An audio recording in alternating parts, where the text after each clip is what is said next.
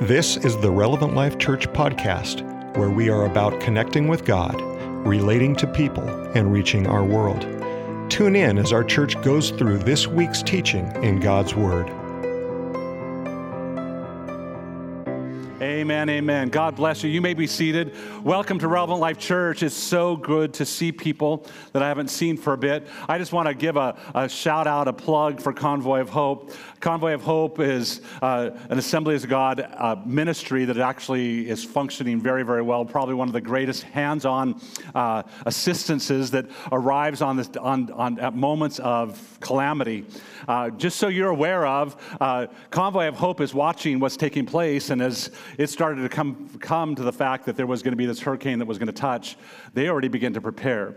Uh, so, yesterday, just so you're aware of, if you're giving to Convoy of Hope, if you just want to know information about it, yesterday uh, there were seven semi trucks in the parking lot of First Assembly of God, Miami, Florida seven semi trucks. We're talking filled with water, blankets, food, sustenance to be able to minister hope and healing.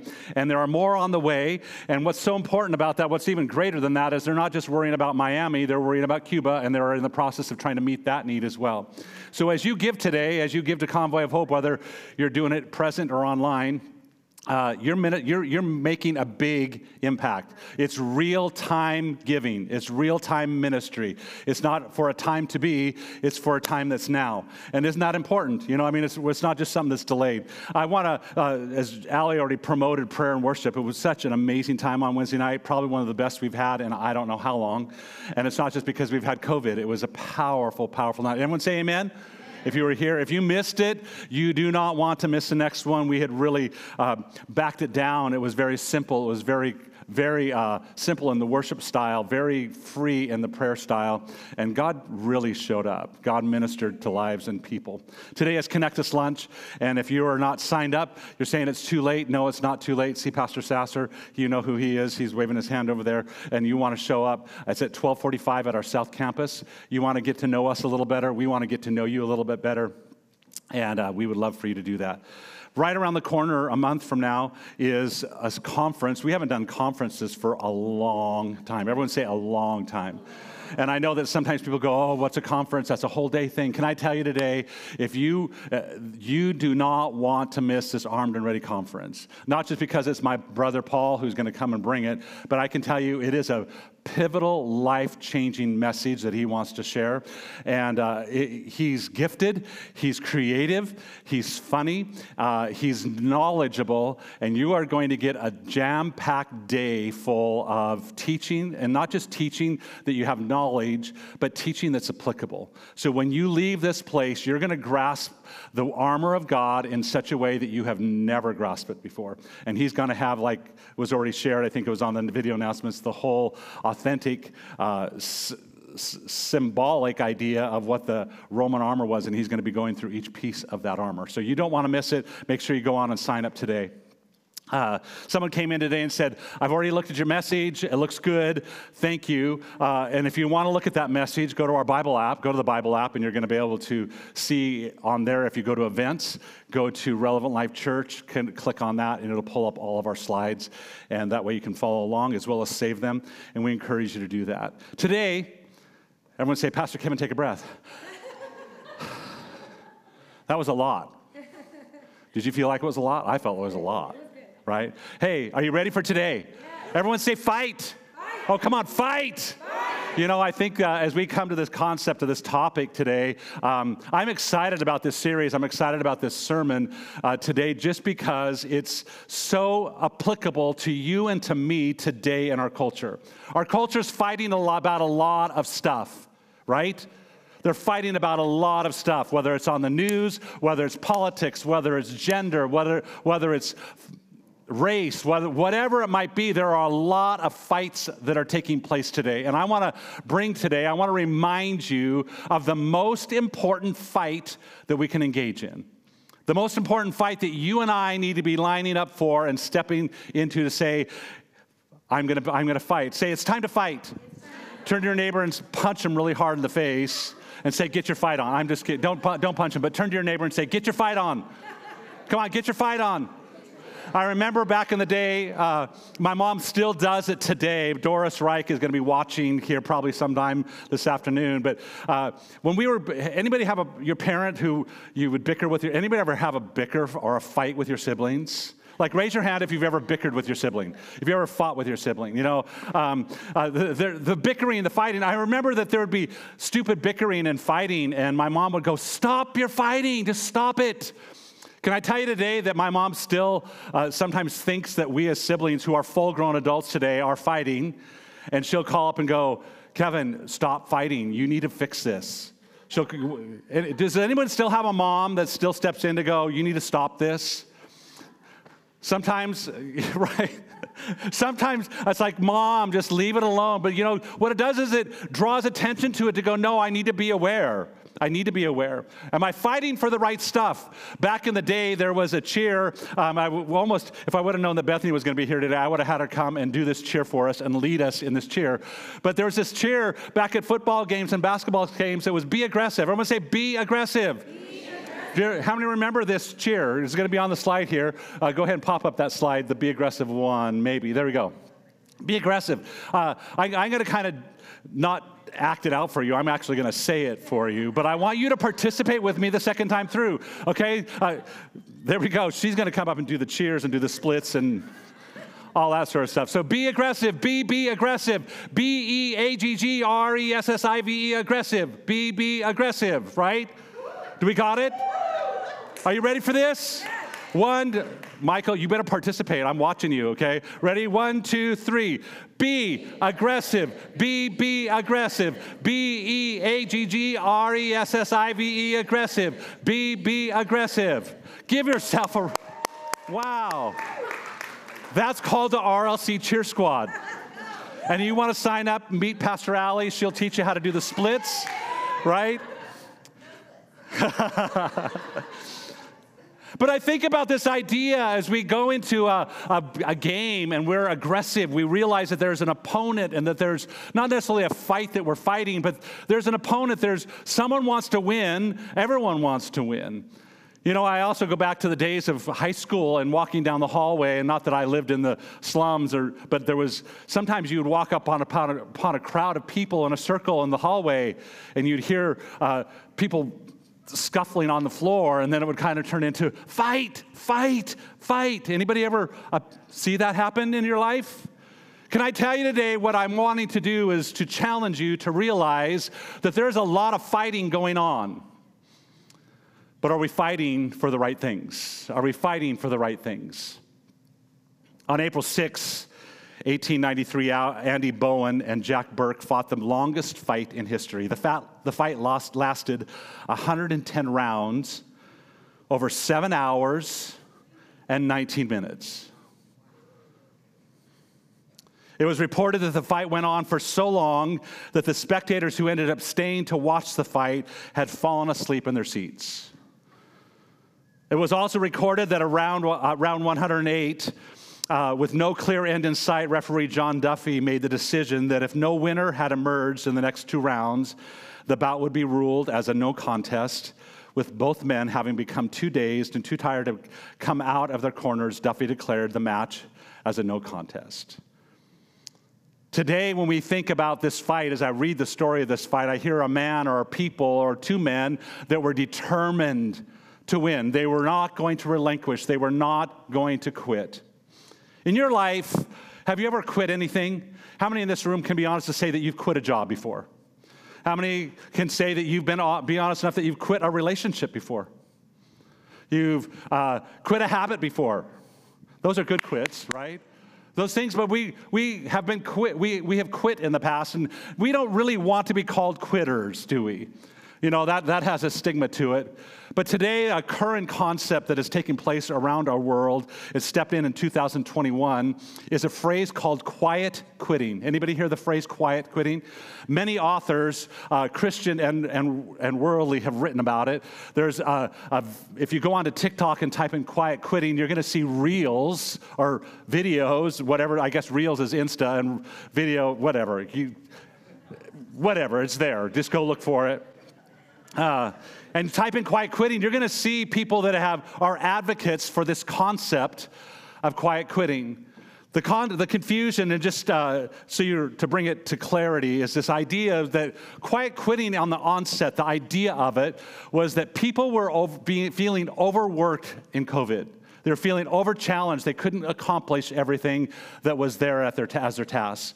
And they came back kind of as a revolt to go, I'm going to quiet quit. I'm not really quitting my job, but I'm going to quit doing above and beyond. I'm only going to do what I was hired to do. Uh, I'm not going to get into whether I agree with that or not, but I can also go to the spiritual spiritual responsibility of us as workers and there's a god wants us to be faithful with what we do but this idea of quiet quitting has now become about coasting in our jobs of just doing the bare minimum this idea of quiet quitting i read an article by james white and he talked about this idea of quiet quitting uh, he says the entire debate got me thinking about how it's not just about individuals who, had, who, can quiet, who can quietly quit, but also churches. For a church to quietly quit is for a church to coast, to do the bare minimum, to refuse to engage the mission with every fiber of its being.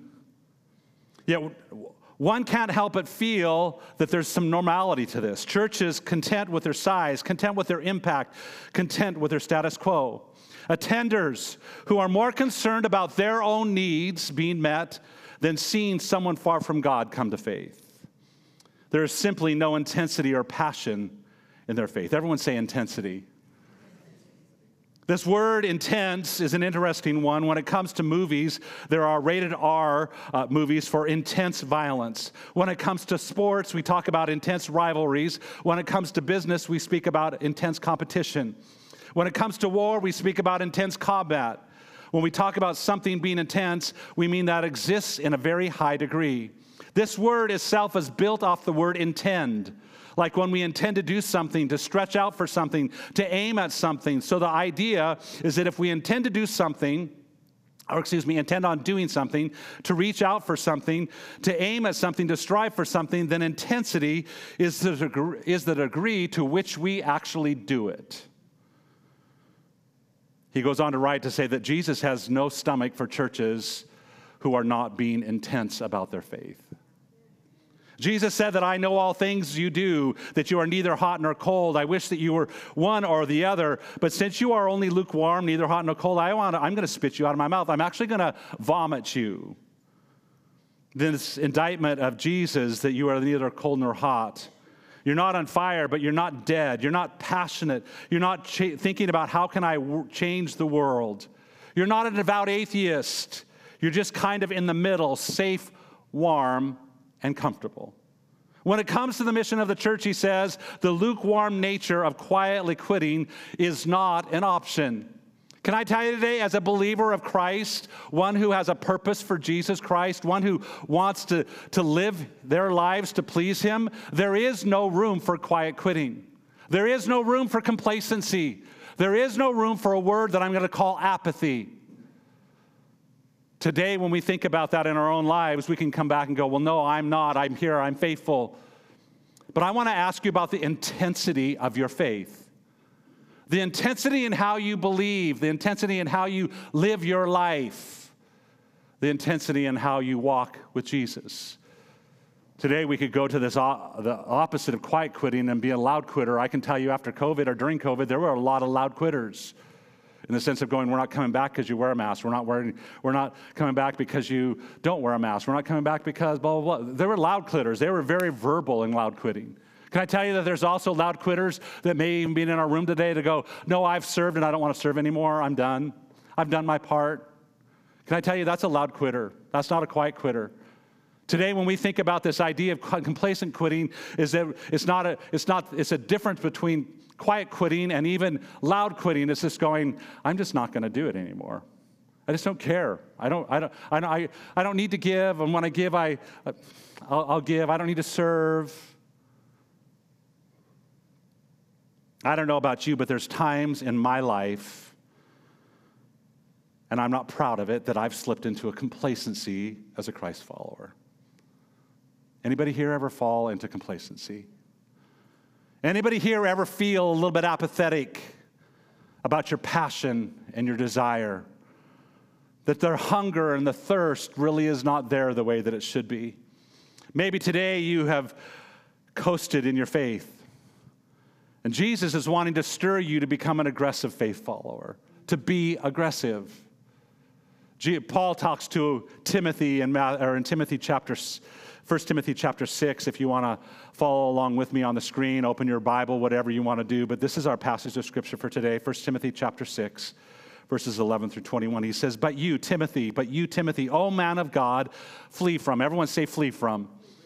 Now, if you read the section before that, and I don't have time to do so, he goes through flee from conceit, flee from controversies, flee from quarrels, flee from envy and strife, flee from malicious talk and evil suspicions and corrupt minds. Is that a lot of things that we should be fleeing in our culture today?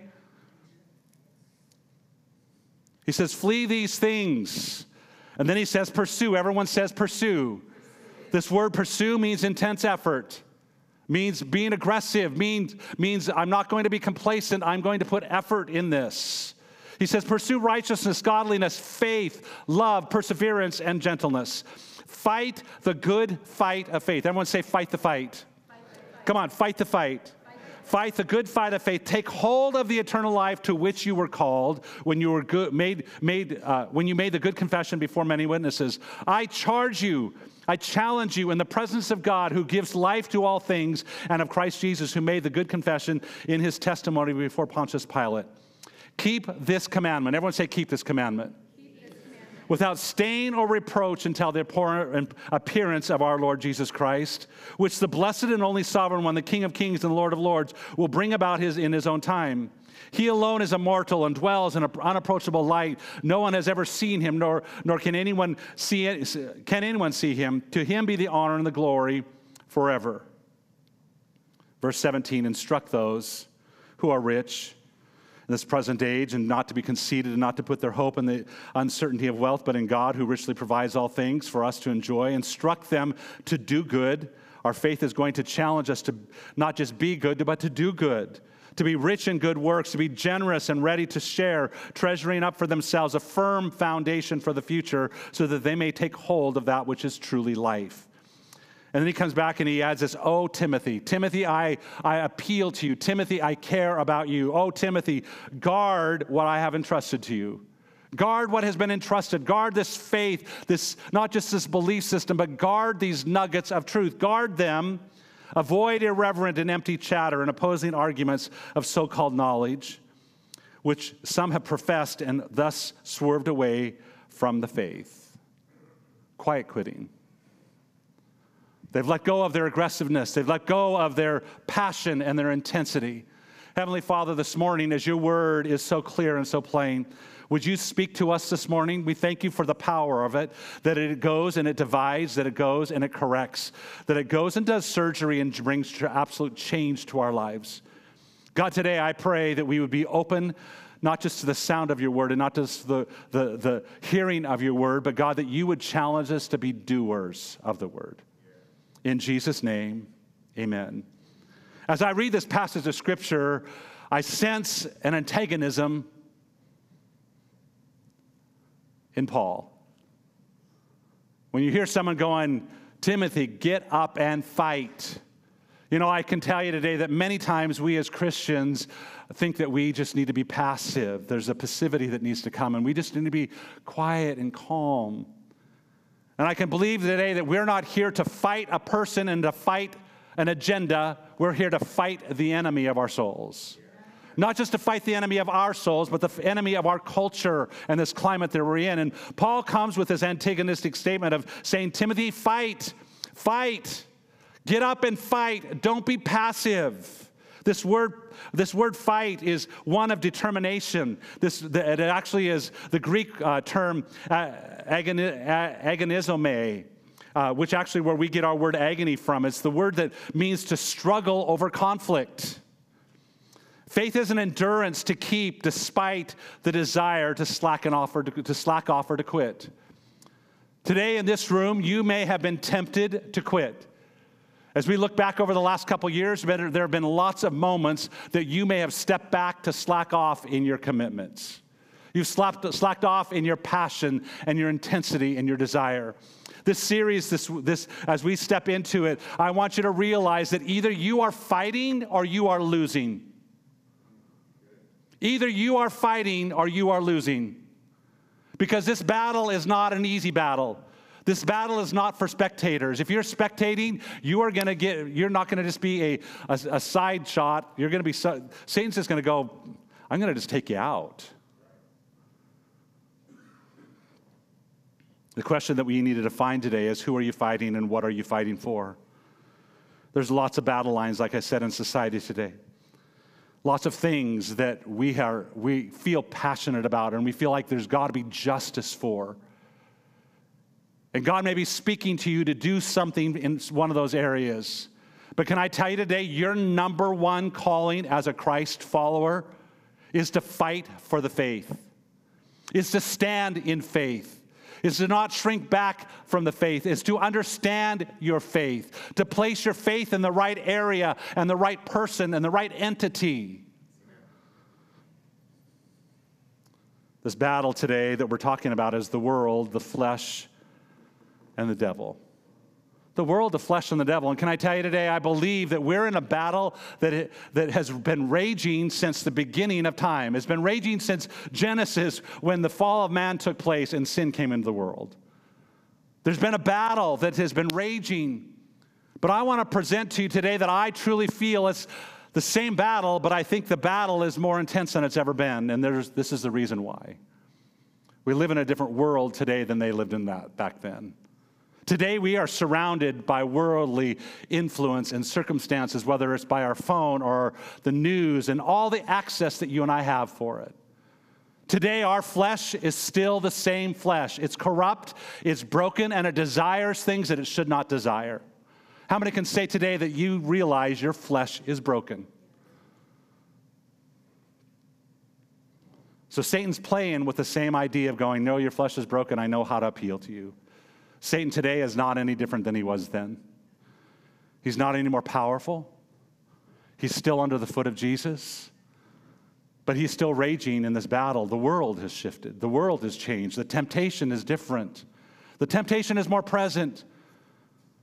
Can I tell you today, just because, just as the world has gotten more intense, you as a believer need to step up with your intensity.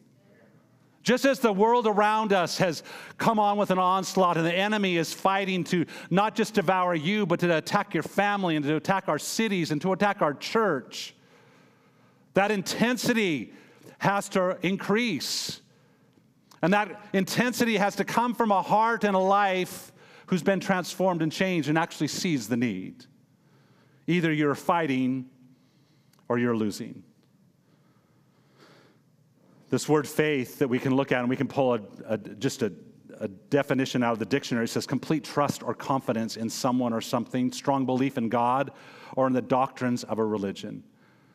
This definition is a sound definition, but it's missing a lot because oftentimes it focuses on this thing of a confidence or a strong I be, uh, confidence. And I, I believe that Mike will be faithful because I've watched Mike be faithful. It's not so much a spiritual belief system it's more of a just a common belief system.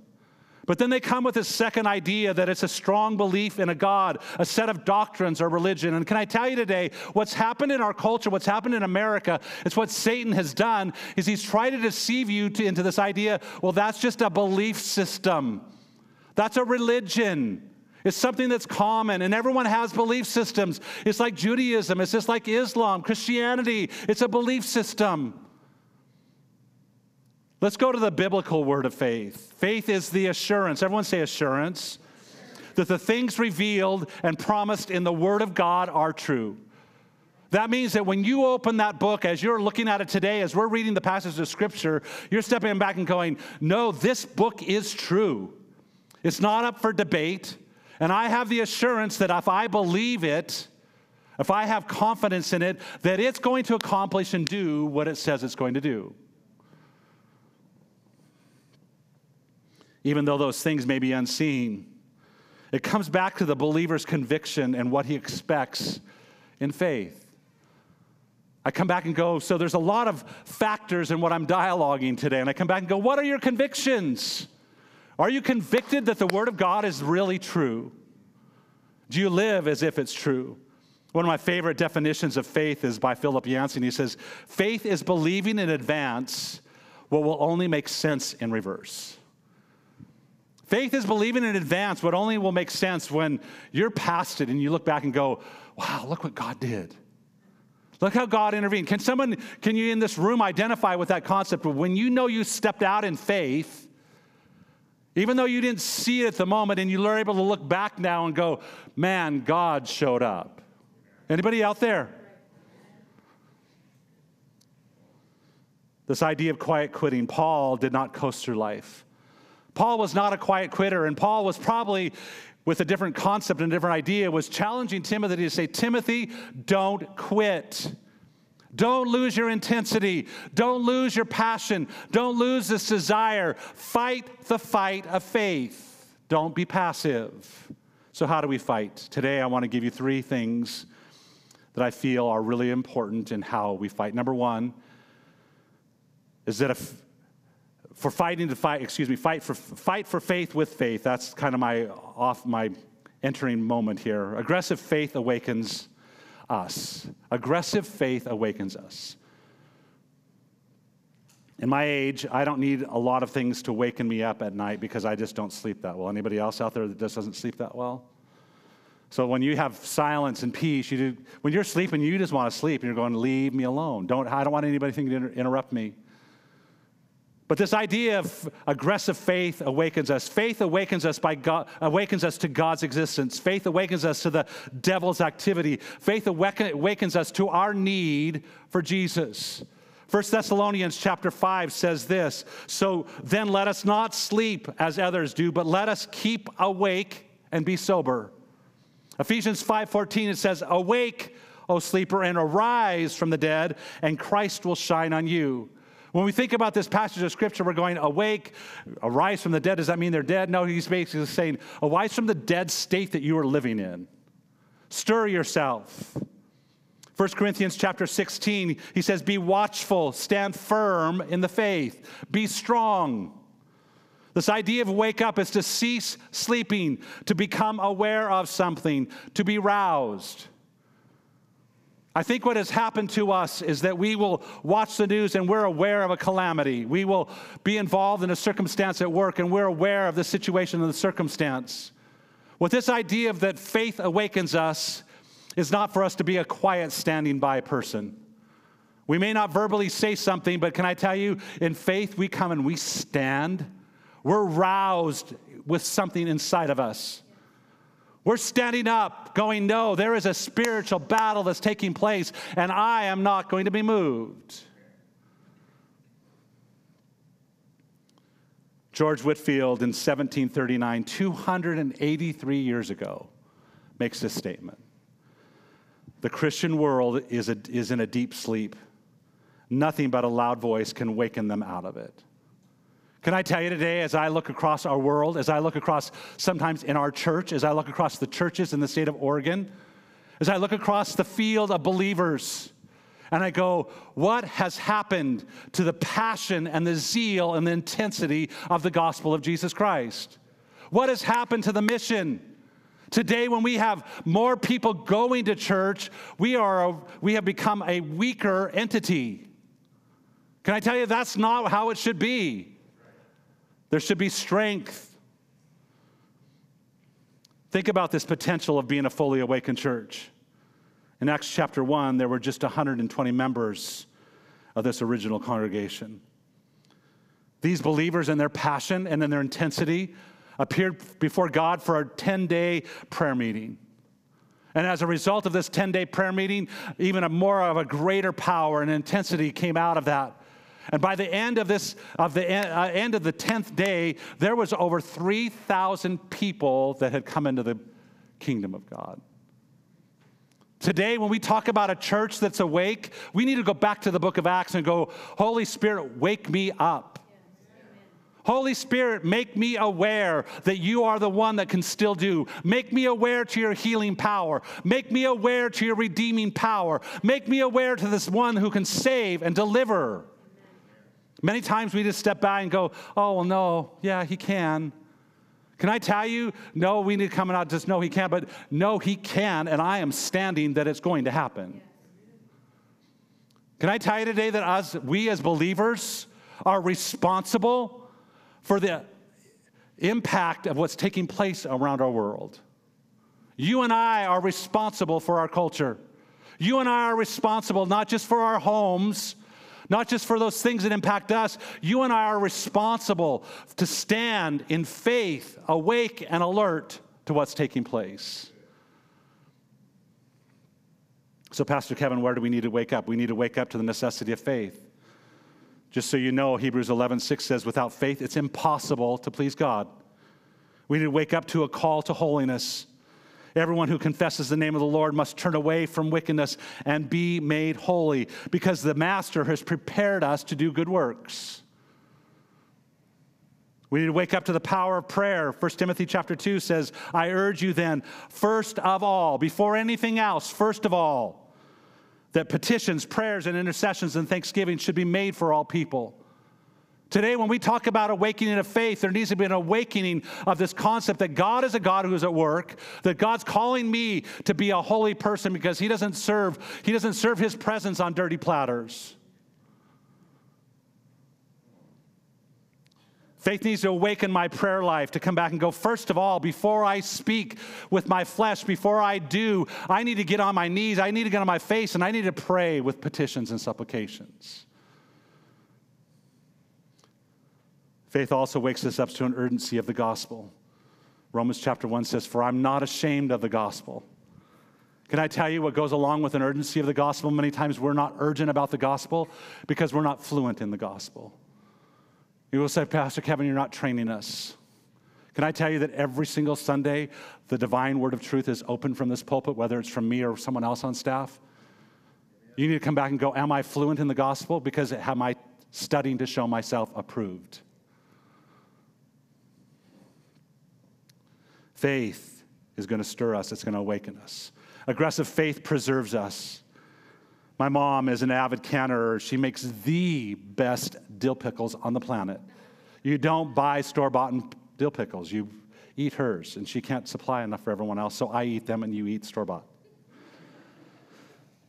This idea of preservation is to preserve from deterioration, to keep alive, to keep free from decay, to keep safe from decomposition. The moment you were born, you began to die. Isn't that comforting? Some of you are further along in the process of dying than others.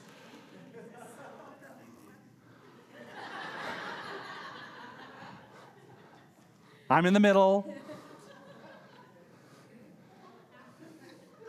Today I ask you, are you living preserved? Are you living preserved? Now, I'm not talking in this tent that we occupy. Now, we need to treat this body as a temple of the Holy Spirit, and we need to do our best to do what we can. But I want to ask you in your faith is your faith being preserved? Faith, faith, aggressive faith preserves you. Noah on the ark is a story of being preserved by faith. Noah lived in a time of perversion. Genesis chapter 6, verse 5 says this that every inclination of the thoughts of, of the human heart was only evil at the time. And God comes and says, I'm going to give you 120 years to fix yourself. I'm going to give you 120 years to come back to what is right. He goes, My spirit will not strive with you forever. When we look at that culture right back at that moment, the thing that kept Noah safe and preserved Noah safe from this generation, some of the things that they were involved in as this generation was in hot pursuit of prosperity. It was a generation that was ramp, filled with rampant addictions. It was a generation of violence. It was a generation of polygamy. It was a generation of human worship. Can I tell you today in our culture, whether you're watching it or not, it's happening. This is our culture today. Matthew says, as it, as it was in the days of Noah, so will it be. You're going, well, what about polygamy? Can I tell you, there's brand new articles that just came out this last week about churches that are now accepting it, far off denominations that are now accepting it. They're not marrying to another partner, but they're allowing another partner to come into the marriage. Can I tell you, that's polygamy. That's not right and righteous in God's eyes. Genesis chapter 6 says this So the Lord said, I will wipe from the face of the earth the human race that I have created, and with them the animals, the birds, and the creatures that move along the ground, for I regret even have made them. But, everyone say, but. But Noah found favor in the eyes of the Lord. And this is the account of, the, of Noah and his family. Noah was a righteous man. He was, a blame, he was blameless among the people of his time, and he walked faithfully with God. Can I tell you today, that's the call that God's calling to all of us today? The time, the thing is different than, than Noah is that we have Jesus. So you may not be able to walk this way perpetually, but can I tell you, you have the righteousness of Jesus Christ on your life. Hebrews chapter 11 says this as we fast forward in this story. It says, But without faith it is impossible to please him, for he comes to God and must believe that he is. Verse 7 By faith, Noah, being divinely warned of things not yet seen, moved, he was moved with godly fear. He prepared an ark for the saving of his household, for the preservation of his household, for the preservation of his soul, by which he condemned the world and became heir of righteousness. Noah, by faith, he fought the fight of faith with faith. Think about this. I was reading it out of a commentary. Noah, by faith, built an ark, and Noah had never seen a boat before. Noah, by faith, believed it would rain, and in that time there was no rain because the water came up from the ground. Noah, by faith, believed that all the animals will come. And you come back and go, did, animal, did, did Noah even know all the animals? Noah, by faith, believed that the sea would come to his doorstep, and Noah had never seen the sea. Noah, by faith, believed that his wife and his children would stand with him Noah, by faith, believed that the food collected would last. Noah, by faith, believed that God would bring him out of this ark. The, his aggressive faith was one that preserved him. Lastly, today, his aggressive faith activates God. Activates God. If we can step in, we can go, no, this is great. God, God awakened me. God preserved me. But can I tell you the reason that God awakens us and that God preserves us is to actually activate our lives and to activate His power through us? You can come and go, No, I feel preserved. Sometimes you look preserved.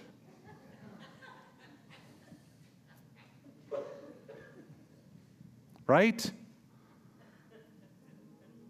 Sometimes we behave preserved. Sometimes we go through the motions and we think we're all right, and you may get to heaven. That's not up to me, that's up to God. But can I tell you that your life is not just to be a preserved life? Your life is to be an on fire life. Noah did something, and in his doing, his faith caused a preservation that promoted the kingdom of God. Aggressive faith activates us. Hebrews 11 1 says, faith is the substance of things hoped for, the evidence. Everyone say the evidence. Can I tell you what was so amazing about Wednesday night in our prayer time? Is that it was evident that God was in this place. As we prayed, there was an evidence, an assurance that God was not just going to do something, but God was actually doing stuff. Shock of all shocks, right? Can I tell you the purpose of our faith is to activate Him to move? Faith activates the power of God in our, in our lives and in our circumstances. Your faith can activate God's power. Your faith is this catalyst for God to do amazing things. When we look at the New Testament, we look at the life of Jesus, faith, actual faith, set things in motion. We see people, the woman who had an issue of blood, it was by her faith as she reached out to Jesus. It wasn't because she touched his garment, it's because there was a multitude of people touching him. It was actually this faith inside of her that as she touched his robe, it activated the power of God in her life.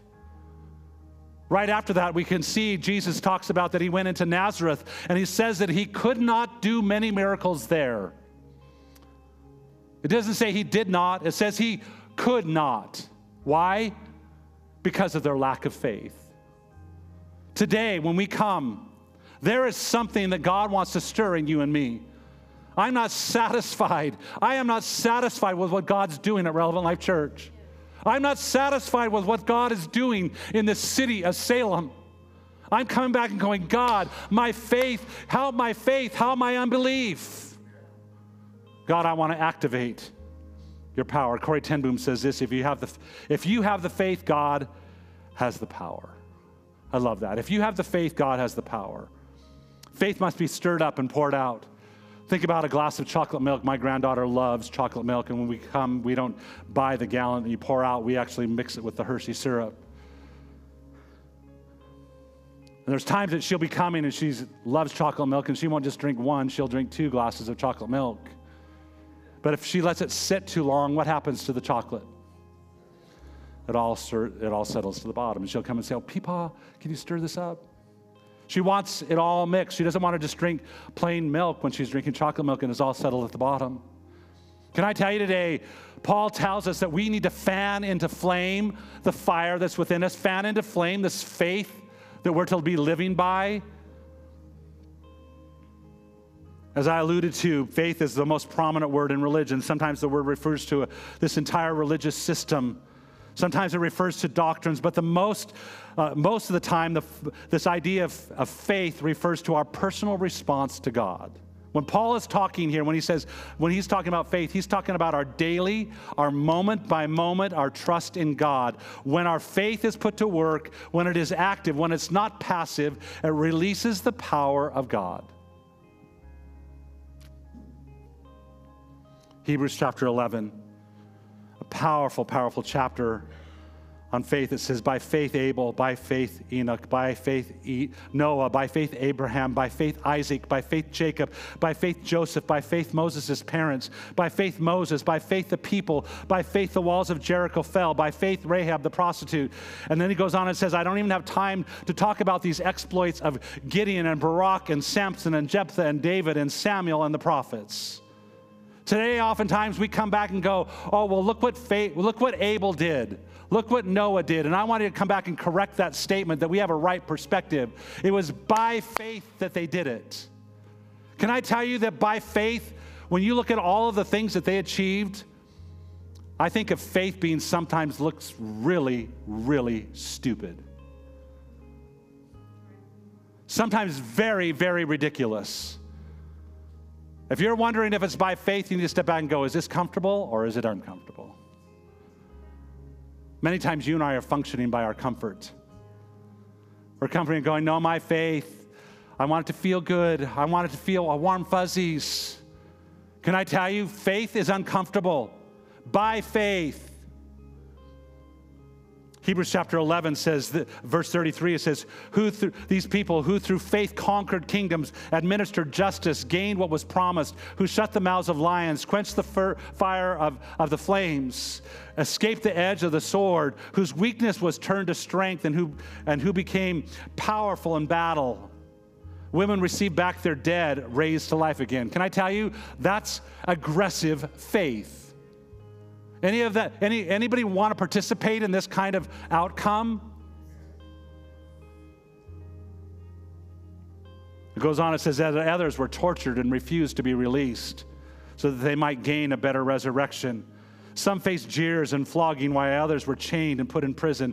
They were stoned, they were sawed in two, they were put to death by the sword. They went about in sheepskin and goatskin, and they were destitute, persecuted, and mistreated. The world was not worthy of them. They wandered in the deserts and mountains. You come back and go, Who are these unnamed people? Not, there's no name to them. These poor souls. Can I tell you, they were willing to do it all because they had an aggressive faith that they knew was activating God. Today, you and I, we face circumstances and we want to retreat. Kevin faces circumstances and I want to run and hide. I love the blessing of faith when it feels good. But all of these people are people that pursued this life of faith. Hebrews 10:39 says this, we do not belong to those who shrink back, this faith that I'm talking about this morning, if you want to participate in this kind of faith, you want to be part of the Hebrews Hall of, of Fame, you're a person who says, I will not shrink back. I will not retreat. I don't care how hard it gets. I don't care if they're going to lop off my head. I don't care what they're going to do to me. I will not quit.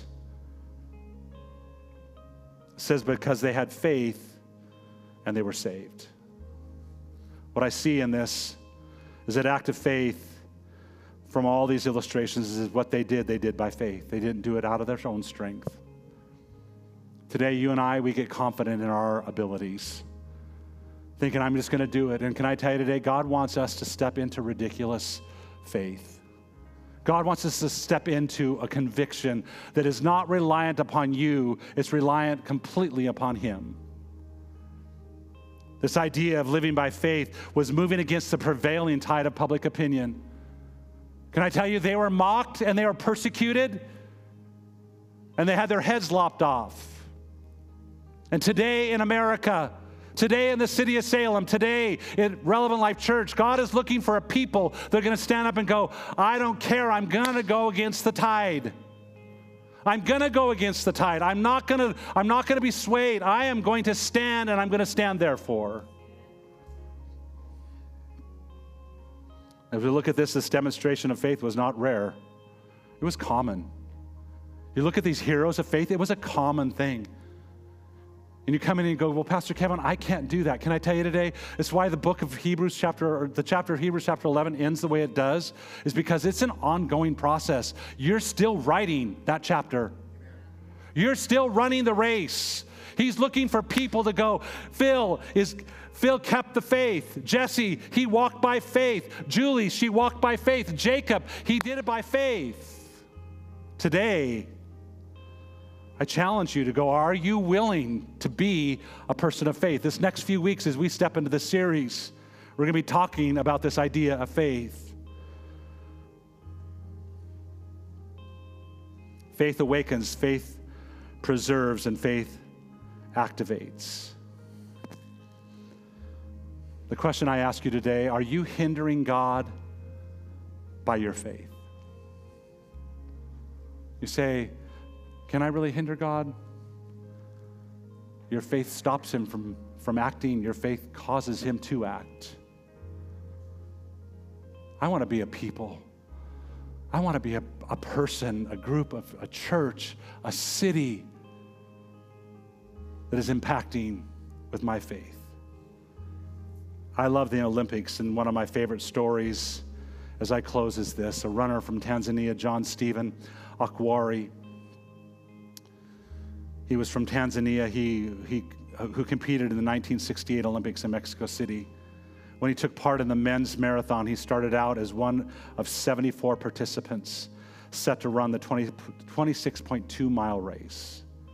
Together, the runners took off at 3 p.m., the hottest part of the day. A few hours later, everyone had either crossed the finish line or dropped out of the race, everyone except John. Early in the race, his calf muscle started cramping. Mexico City stands at an elevation of 7, 7,350 feet, and Tanzania stands at an elevation of 660 feet. John had not trained at that altitude and it affected his body almost to the halfway point as he struggled to run with the cramping. There was some jockeying for position between runners, and John was hit and he fell to the ground onto the pavement, dislocating, his, dislocating and wounding his knee and injuring his shoulder. After his wounds were bandaged on the sidelines, he stepped back into the race and he kept on running. For almost an hour, John hobbled and he fell again, and he got up and he hobbled and he fell again, and he did it some more, and he kept on going. At times, he even dragged himself, only to rise up and to stumble through. Officials begged him to stop, to drop out of the race, but he would not. When he finally shuffled into the stadium, most of the spectators had already left. It had been almost a half hour since the last runner had crossed the finish line. But to the applause and cheers of the remaining fans, he limped over the finish line into the arms of the medics.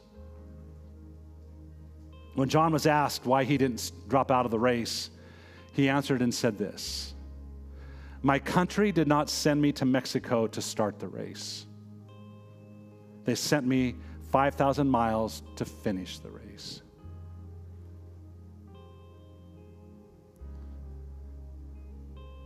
And I ask you today are you fighting to finish? Are you fighting a faith that's going to persevere? Are you fighting a faith that's awake and preserved? Are you fighting a faith that has activated the power of God and wants to activate the power of God? Paul finishes the second book of Timothy in chapter 4, and he says, I have fought the good fight, I have finished the race, and I have kept the faith. Today, I don't know where you're at in your race. Today, maybe some of you are going to step back in and start all over in your race. But can I tell you, Paul, as he looked back, he starts off saying, Timothy, run, fight, don't give up, fight, don't quit. Paul comes at the end of it going, Wow, I made it. I made it. I fought and I ran and it was hard, but I didn't give up. Church, today I'm not talking about easy Christianity. I'm not talking about warm feelings. I'm talking about fight the fight. I'm talking about be aggressive. Be, be aggressive. I'm talking about get back to the very root of who you are in Jesus Christ. God, in the name of Jesus, across this room online, I sense that your Holy Spirit is moving and doing a work in our hearts and lives. If you are here today and you feel you need to respond to an aspect of this service, whether it's uh, that you need to have your faith awakened, whether you need to be preserved, whether you need to be activated, across this room, would you just lift your hands? Across this room, just lift your hands. God, today we are not here to spectate, we're here to participate. God, we are not here just to observe what you can do in someone else's life. God, we don't want to be left behind. God, we want our life, we want our faith to be an aggressive faith. God, would you stir me? Say that. God, stir me. Come on, God, stir me. God, awaken my heart and my passions, awaken my intensity. God, if I have quietly quit, please, God, forgive me. God, give me a tenacity to run this race. God, today, God, people are feeling withered by this culture. And God, we need to step into an aggressive faith that preserves in spite of trials in spite of the hardships, in spite of what the world is dealing at, dealing us. And God, today I pray for a renewing of heart and mind and excitement. God, a preservation to step in. God, that where decay normally would be, God, there would be growth and life and vibrancy. And God, today I pray, God, for all of us, help us to be a people that praise with such faith that it activates you to move. By faith. By faith. God, let our lives be described as people who lived by faith. God, I pray that you would stir us out of comfort zones. God, would you cause us to step into the uncomfortable? Would you cause us to step into the daring? God, would you help us to be ridiculous for your sake? God, when you speak to us, help us to respond with, Yes, Lord, I will do. And God, we thank you for it. God, I know the desire of your heart is that we don't just fight, but that we finish and that we keep the faith. So, God, today, help us to declare with Paul that I'm, I fought and I am fighting.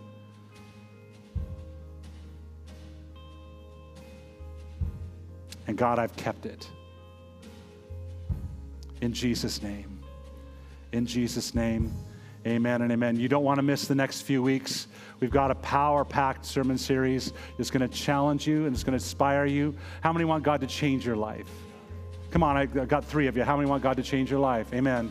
God, in the name of Jesus, do it. As you're here, as you're leaving today, thank you so much for coming. Our prayer team is coming across the front. They would love to pray with you. We believe in the power of prayer. We believe in the power of healing. We believe in the power of just change. And if you need someone to agree with you, they are here to do so. We'll see you at Connect Us lunch right after at 1245 at South Campus if you're coming. If not, we'll see you next Sunday. Have an amazing week. Here at Relevant Life Church, it's our mission to see people connect with God, relate to one another, and reach our world. This single statement drives everything we do as a church. Our hope is that today you were encouraged in this. Thank you for joining us and have a blessed day.